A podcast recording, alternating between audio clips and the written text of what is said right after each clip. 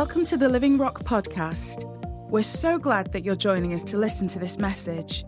Whoever you are and wherever you're listening from, we trust that you'll be equipped, envisioned, and encouraged as you listen today.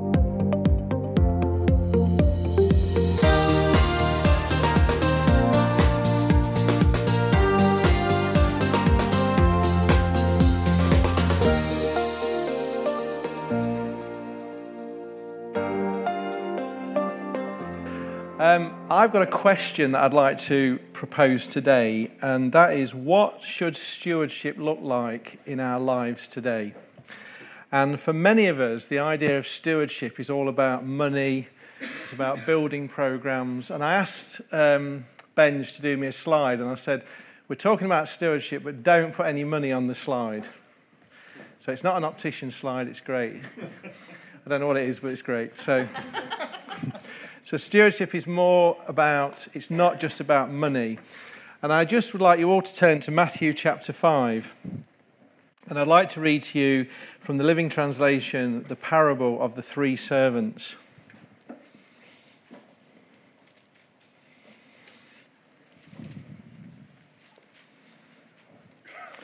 So, starting at, are you there? Because Dave's, Dave's my page turner timer. So, so, Matthew 25, starting at verse 14, it says, And again, the kingdom of heaven can be illustrated by the story of a man going on a long trip. He called together his servants and entrusted, entrusted his money to them while he was gone. He gave five bags of silver to one, two bags of silver to another, and one bag of silver to the last, dividing it into portions of their abilities, and then he left on his trip. The servant who received five bags of silver began to invest the money and earn five more. The servant with two bags of silver also went to work and earned two more. But the servant who received one bag of silver dug a hole in the ground and hid the master's money. After a long time, the master returned from his trip and called them to give an account of how they'd used the money. The servant to whom he had entrusted the five bags came forward with five more and said, Master, you gave me five bags of silver to invest, and I've earned five more. The master was full of praise. Well done, my good and faithful servant. You have been faithful in handling this small amount, so now I will give you many more responsibilities. Let's celebrate together.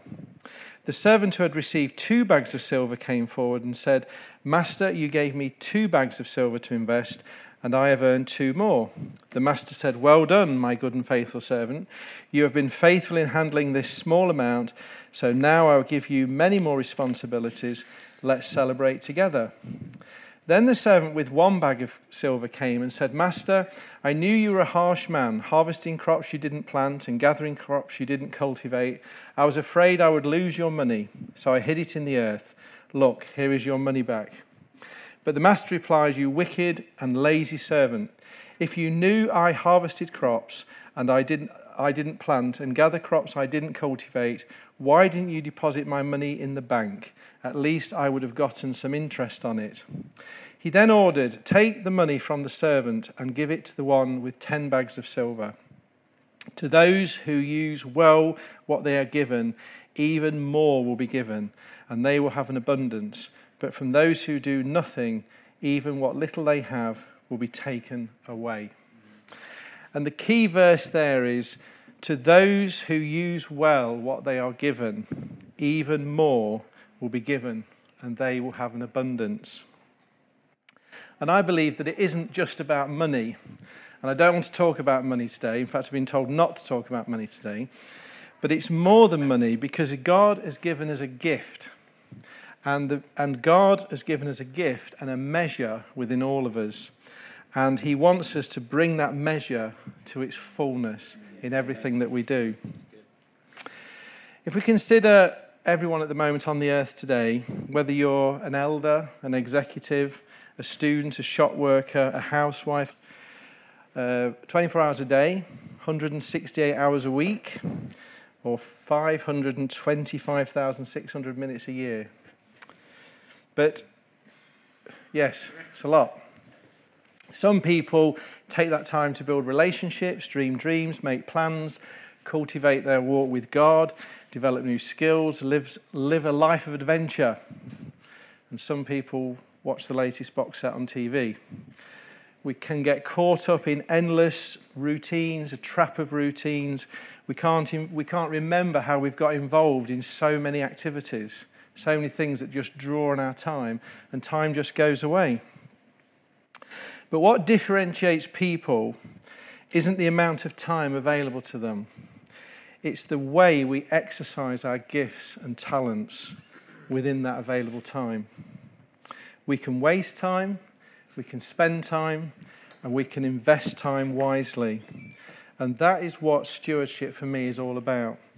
It's fully developing and using our gifts and talents and resources within the amount of time that God has allotted for us. Oh, I'm too busy. I've heard that said so many times. People say to me, Oh, I don't know how you find the time to do these things. One of the things that I've had to do over the last few weeks is seriously look at my time. Um, I prayed, quite foolishly, I prayed um, the other week. Um, the business I'm in is, was, has been really struggling for two weeks, two years. Wish it was two weeks. And in September, I prayed and I said, Lord, I was, I was driving back from somewhere and I'd got things to do at church and it was becoming a real distraction to my life. And I was driving along and I said, Lord, this shouldn't be. I'm a man of God. I pay my tithes. My, hand is, my life is in your hands and I'm, str- and I'm struggling, and I'm the man of God there. Well, since September, we've had so much work come in that we can't physically finish it. And it's just amazing. But that now brings another problem because it's now taking my time in another way. And I've had to really look at how I spend my time. And I've had to look at how I spend my time. What am I investing my time in? And what am I building with my time that I have? Because God has a plan for my life, and God has a plan for your life. God has a plan for everybody's life. And I'd, that's been a real challenge for me to look at where I'm investing. You see, in every stewardship relationship, there are two parties there's the master who hands out the resources, and he'll one day ask for an accounting. And then there's the steward who's entrusted with all these resources and must eventually answer for how they have been invested. God is the master. He distributes the gifts at his discretion, and we are the student, uh, students. We are the stewards who are accountable to Him for all that we have and what we do with it. We didn't give ourselves the personalities, talents, or longings we were born with. I believe that we fulfill these because these are gifts beyond ourselves. And it's like something that God wants us to do. And the Creator, He knows everything about us, He knows us thoroughly better than we know ourselves. And what is inside of us God wants to develop and He wants to bring out and bring it to its fullness. And that's for us individually, but corporately, that all meshes together and makes a glorious church. You know, some of us don't think of it like that. We just think, well, you know, I'm here on the earth and that's my lot and that's what my life is. But we all have a potential and we all have a destiny. God has called us all to something. And we all have a plan individually and corporately in this body that we need to fulfill. I heard a lovely expression, a lovely um, quote the other day from Michelangelo, and somebody said to him, "How do you?" It was a somebody saw a big block of stone and said, "How do you how do you create the things you create from the stone?"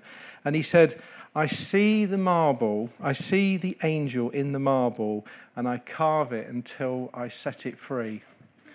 And for some of us, you may just think you're just a lump of rock, but you're not, because God sees something inside you, and He wants to, he wants to carve it, and He wants to set it free. He wants you to come to your full potential. And as humbling as it sounds, and a bit of a shock, we don't bring anything to the table with God because it's all God because He is the source. And this principle carries some very heavy implications because if God owns it all, He holds the rights that come with ownership. And since we, we only have what we are allowed to have by God, then we primarily operate in the realms of responsibility. And we need to hear that clearly that God has rights, we have responsibilities. And God has entrusted us with certain gifts and resources and abilities, and these things all rightfully belong to Him. But it's our responsibility to, to live by trust and to manage these things well according to His design and His desire. And since God owns everything and expects us to manage things according to His plan and His purpose, every decision in our life is a spiritual decision. so that's whether we buy a car, whether we go to the movies, how we spend our time, how we spend our money, our relationships, our walk with Him, all matters to God. And God demands to be in, in the loop in every decision that we make, every investment opportunity we make, every purchase we make, every friendship we make. Now, some people say this is not a cry for super spiritualism, but it's a cry to learn to walk ever closer with Him and to declare that Jesus is Lord in our lives. The psalmist begins Psalm 24 with this. He says, The earth is the Lord's and everything in it, the world and all the people belong to him. Now, I was brought up with the King James Bible, so all the scriptures I remember are in the King James. And the King James says it much better because it says, The earth is the Lord's and the fullness thereof, the world and all that dwell therein. And it's great because the earth, everything that is the earth, is the Lord's. See, in the beginning of Genesis, God created everything and He put Adam in the garden and He asked him to take care of it. And it was clear that man was created to work and that work was the stewardship of the creation that all God had given them. And we can see that in Genesis 2:15. The Lord took the man, put him in the garden of Eden to work and to take care of it. And then it goes on in uh, Genesis 1:27. It says or 128 it says God blessed them and said, be fruitful and multiply, fill the earth and govern it. And work is, work is good. Work is not a curse. You know, it's not that work is work was there before the fall, so work is, is good. It's good that we work. But we have responsibility as believers to rule and to govern and to multiply and to be fruitful. Now, um, Andy's not here. I had to ask Andy about this, but scientists tell us that Matter can neither be created nor destroyed. And we only change it to its different forms. So everything exists in the universe today that was there when God created the universe. Nothing's been added, nothing's been taken away. Man has just purely altered its state or its form. So trees have become timber, oils become plastics, metal, and diesel, and ore, metal ore has become various metals. So God gave man the whole table, the whole building block, if you like. We've brought nothing to the table. And that's what we mean when we say the earth is the Lord's, because everything came from the original source and it belongs to God. And that's a fundamental principle of, of Bible stewardship. God owns everything. We are just simply managers of what God has given us. And because of that, Stewardship expresses our obedience regarding the administration of everything that God has put under our control. Everything that God has given us, whether it's time or money or relationships or family or friends, it's all things that we need to steward because God has brought it into our lives. There's a great scripture in Deuteronomy 8, which I'd love you to turn to. It's in Deuteronomy 8, verse 17. It's one of my favourite verses. it says this He did all this so you would never say to yourself, I have achieved this wealth by my own strength and energy. Remember the Lord your God. He is the one who gives you the power to be successful in order to fulfill the covenant he confirmed with your ancestors with an oath. God has given us the power to be successful by being a good steward. Because when we're faithful in the little things, He makes us ruler over much. See, we complain often about how rights, you know, you talk about people, oh, I have my rights, my right this, my right that. But the Bible constantly asks, what are your responsibilities? And we are called as God's stewards to manage that which belongs to God, which incidentally is everything. if we go back to the parable of the talents, just to try and formalize this a little bit, a talent is not Britain's Got Talent. It's a very, it's a very unfortunate word. And I looked in the, Bible, and there's not many other renditions of it. But a talent was money, so it isn't. It's a, it's, it's not. It's an act of generosity, but it's more than that. It's an act of trust, because the master gave each of the servants an opportunity of a lifetime. He gave them the chance to prove themselves, to test their skills and possibilities, and rise to a position of greater influence. But upon his return, the master discovered that two of the servants had invested the money and one of them had buried it.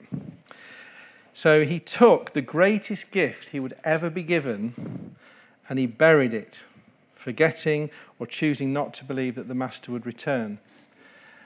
The master does not give each servant the same amount of talents, as, we can see that in our lives. But we mustn't compare the gifts that we've got. We don't have to look too closely around to see that that's just the way things are. Some people have gifts that are publicly celebrated, others have gifts that are quiet and unseen. Not everybody's gifted in the same way, and we need to be okay with that. Phil is great at giving the notices, I am not. and I'm okay with that. but, you know, it'd be foolish for the one talented man to pout because he'd only been given one talent. Because a talent was equivalent to 15 years' salary and that makes the whole story come to life for me. You see, when you picture the talent, when you read that, what do you see? Do you see a, a, coin or a bag of money? Other versions talk about bags of coins, bags of gold, coins. Some versions even mention dollars and pounds. But a talent is, a, is a formed in a huge ingot, and it's a heavy weight with a handle on the top. Remember those handles? Years ago, my mother used to send me to the greengrocers to get 10 pound of potatoes. And the greengrocer had a, it had a weight that was 10 pound and it had a big handle on it. And that's what an ingot, that's what a talent looks like. And it weighs 75 pounds. And its weight is 6,000 denarii, which represents 6,000 days of work, which was 16 and a half years. So we call it 15 years. And when you read that, it gives the story a new understanding because it was a lot of money. It wasn't a loan, it was freely given. And five talents would provide enough for a servant to live for 75 years. Now, I would love somebody to give me 75 years' salary. I'd be quite happy with that. I'd be quite happy with two talents, actually, which would be uh, 30 years' salary. And these servants accepted the gift, they put it to good use, and they doubled what they'd been given. But the thir- when they came to the third servant, who had only received one, he didn't seem to appreciate the gift, or rather the tremendous responsibility that God, that the servant had given him. And he thought, well, how can I hide a whole talent? So he buried it in the ground. And Jesus makes it clear that the size of the gift is not what is important. What matters is what each servant does with it. The first servant was given double than the second servant, but they were both commended with the same words Well done, good and faithful servant. You've been faithful in a few things, I will put you in charge of many things. Come and share in your master's happiness. He will only be concerned with what we've done with our gifts, not how much we had. And the question I'm asking today is the potential that we've got in our lives, are we burying it in the ground? Are we hiding it away? Are we denying the potential that God has given each of us in Him? You see, when the servant buried it in the ground, he offered excuses, but the master refused to accept them, and he rebuked the lazy servant. And yet the other servants, he rejoiced with them and was thankful because the master is generous beyond beliefs. It's not that God wants to give us 70 years' salary, although I would be quite open to that. But this is to emphasize the great gift that God has afforded to each of us. And this is the most sobering point of the parable. The third servant was not judged on the bad things that he did, he was judged on the fact that he did nothing. He didn't lie or cheat or steal, he just sat on his hands. You know, it's better to do something imperfectly and fail than do nothing flawlessly. And this wasn't an investment by God. So the, the master didn't come back and say, well, I've given you five, you've got ten, so I'll have my five back and I'll have a percentage of the five, so you've got four. It wasn't like that. It was given as a free gift, there was no collection at the end. And when we look at this in, the, in a bigger context, it, it shows me that God has given us a gift. God has given each of us a gift, and He wants us to use that gift. He wants us to develop the gift that within us, the thing that He's put inside our hearts. And we should be faithful stewards of everything that God has given us. So, what are the things that God has given us? Well, I'm going to mention money. We need to be stewards of our money. Now, I have to tell you something. I don't tithe, and I don't pay a tithe. I'm a tither, and there's a difference. You see, I don't give God 10%, and then the 90% is for me to do whatever I want with. You see, it all belongs to God, every penny. But I give 10% because it shows that there's stewardship involved. It's a declaration to Him that He is the Lord. That's all I'm going to say about money. He calls us to be stewards of our families. Can we turn to Joshua chapter 1? See, stewardship touches every single area of our lives because God has given us many things, many things in our lives to be stewards of. In Joshua chapter 1, verse 6, it says, Be strong and courageous, for you shall give this people possession of the land which I swore to their fathers to give them. Only be strong and very courageous. Be careful to do according to all the law which Moses my servant commanded you. Do not turn from it to the right or to the left, so that you may have success wherever you go. This book of the law shall not depart from your mouth, but you shall meditate on it day and night so that you may be careful to do all that is written in it, and then I will make you prosperous, and then you will have success. Well, I read this at Momentum, but for you shall give this people possession of the land which I swore to their fathers. And as, as men in the church with families, we need to see, as it says in Ephesians 4, let me just read Ephesians 4 first. Ephesians 4, don't turn to it, but Ephesians 4 12, 13 says, and, he's, and Paul's talking about the gifts of um, the ministry gifts to the church, and he says, to equip his people for works of service so that the body of Christ may be built up until we all reach unity in the faith and in the knowledge of the Son of God and become mature, attaining to the whole measure of the fullness of Christ. And that's what stewardship is about. It's becoming mature the whole measure of the fullness of Christ. And as, as heads of our families, we need to make sure that our wives and our children are coming, becoming mature to the whole measure of Christ in their lives. So, God wants to see that in our lives.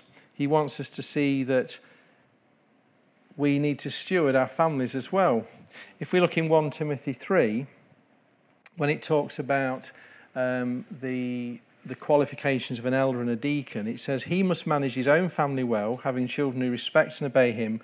For if a man cannot manage his own household, how can he take care of the children of the church of God?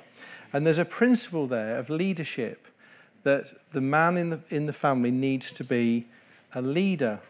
And as man and wife in a family, we need to show the love of God, the power of God, the mercy of God, all the attributes of God in our family. And I've said this before that we all of us have our own church. So, have you, ever, have you been to the Church of the Vases? It's a very good church. Got great leaders, fantastic congregation. But it's a great church.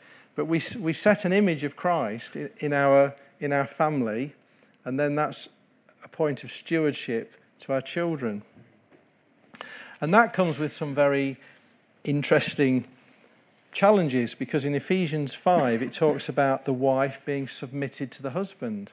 And a lot of wives sometimes struggle with that. But then a bit further on it says, For the husband, this means the husband has to love his wife as Christ loves the church. and gave himself for her. You know, the husband is the head of the wife, but the family, the husband and wife within the household, need to be seen as the head. And for my own, my own family, I believe that we present an image of Christ and the life of Christ to our family, to our children.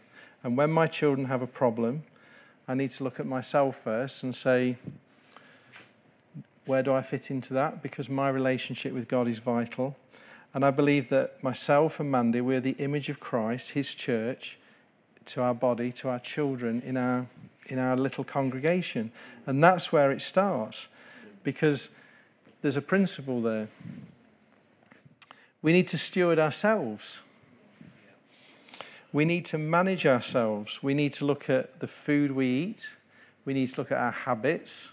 We need to look at our time we spend sleeping. You know? These are all, you know, oh, this sounds a bit gloomy, a bit discipliny. But you know, God has given us a great gift, and we need to value that gift. So if we're doing things to our body which aren't good, then we are denying the gift that God's put within us. We need to steward ourselves. We need to look at, you know, it's, it's interesting because one of the things that I found, I was talking to him about this this morning, often I would come home from work really tired. I would sit down, Mandy would make my tea, I'd sit and have my tea.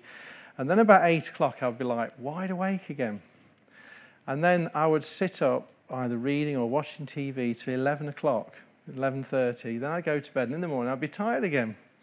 And by the end of the week, I'd feel really shattered. So I made this conscious decision to go to bed every night between half past nine and 10 o'clock. And within two weeks, I felt great. So last night, I felt really great. And I thought, and I was watching TV, and um, I knew I was speaking today, so I was very careful what I watched.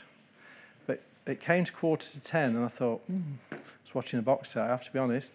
And I thought, shall I watch another one? And I thought, no, I need to go to bed because I need to discipline myself. I need to take control of my body because I'm, steward, I'm a steward over what I'm doing. And that's so important we need to look at the time we're spending on things. You know, are we spending time with kingdom building activities? The things that we need to look at that are they a wise investment of our time? Oh, I'm busy. How do you find the time? I've heard that so many times. Well, stop watching TV. That's a really that really frees up a lot of time, let me tell you. But you know, our time is an investment in, inter- in eternal things what we invest our time in, I think to myself, is this an eternal thing I'm investing my time in, or is it not? We need to be stewards of our walk with the Lord. I've said this so many times, but our time, our effort, our enthusiasm for prayer, reading the word, fellowshipping together, you know, we need to we need to sometimes plan to make sure that we're available to do things for God. So we need to look, you know, we need to look at our diaries and think there's a prayer meeting on Wednesday. It's at our house, starts at quarter to seven, quarter to eight, eight o'clock. I'll be there at half past seven. But there's a prayer meeting at our house on Wednesday, and are we looking at our diaries? Are we looking at our schedules? Are we planning to be there? Or do we just simply say, I can't be there? Do we simply say, I can't be there because I've got this, that, the other? And that, that might sound a bit heavy for some of you, but I want to invest my life in eternal things. And so I'm planning all the time to make sure that I'm free to do that. And there are some things that I'm having to put aside and say, well, that's not an eternal thing. In Philippians 3, it says, No, dear brothers, I have not achieved it, but I focus on one thing, forgetting the past, looking forwards to what lies ahead. I press on to reach the end of the race and receive the heavenly prize for which God, through Christ Jesus, is calling us. And so basically, we need to be stewards in all circumstances. Everything we do, we should be stewarding it and thinking, is this the best I could get out of this? Is this the best I could achieve with this? Is this something I should lay down? Joseph provides the best story of stewardship in all circumstances. And the story of Joseph is found in, from Genesis 39 to 41. And his life reflects stewardship for me. He is his father's favourite son, but his brothers are jealous of him. And his father gives him a beautiful coat, but his brothers tear it off and throw him into slavery. And he finds a job with a wealthy man who puts him in charge of his household, but his boss wife, his boss's wife tries to seduce him. Joseph resists, but this makes her angry, enough to falsely accuse him of having thrown into jail. In jail, Joseph meets a royal official, interprets a dream, and is promised parole. But the official forgets him, and Joseph lands, languishes in prison two more years. And this story's got more twists and turns than an Indiana Jones movie. I mean, it's just fantastic. and we all want to rush to the end of the story where Joseph is large and in charge and he's reconciled to his brothers, enjoying luxury and living happily ever after. But there's more there's something more important in the story than that because stewardship happens all the time with Joseph. Regardless of the circumstances, whether he's on an upswing or a downswing, he's always utilizing everything around him for, for, his, for the greater good. And there's, a, there's lots of, in, within the story, there's this, these little terms come up all the time favor, in charge, responsible for, gave him success. And from Potiphar's house to the prison ward to Pharaoh's Egypt, Joseph built others' fortunes by managing their resources. And he managed the situations well, regardless of his own comfort and situation. Just to remind you, to those who use well what they are given, even more will be given, for they. He was in his boss's house, he was running the whole affairs of the house, he was knocked down, he went into prison, he was effectively in charge of the prison. He interpreted a dream. He said to this guy, Come and tell me about, make sure you tell the king. He didn't tell the king. He sat there for another two years. I mean, most of us, I'd, you know, I'd, I'd have just given up. You know, I'd have sat in the corner and sobbed. But he just carried on. And then all, all of a sudden, this royal official said, Oh, there's this guy in prison who interpreted your dream. So then, and next thing, he's like Prime Minister of Egypt. He's running the greatest nation on the earth at the time. That's just amazing. Should make a film of that. or a musical. That'd be a good idea. so, biblical stewardship should touch every area of our lives. So, the real issue of stewardship is whether we are administrating our affairs and possessions as if they were ours or whether they were God's.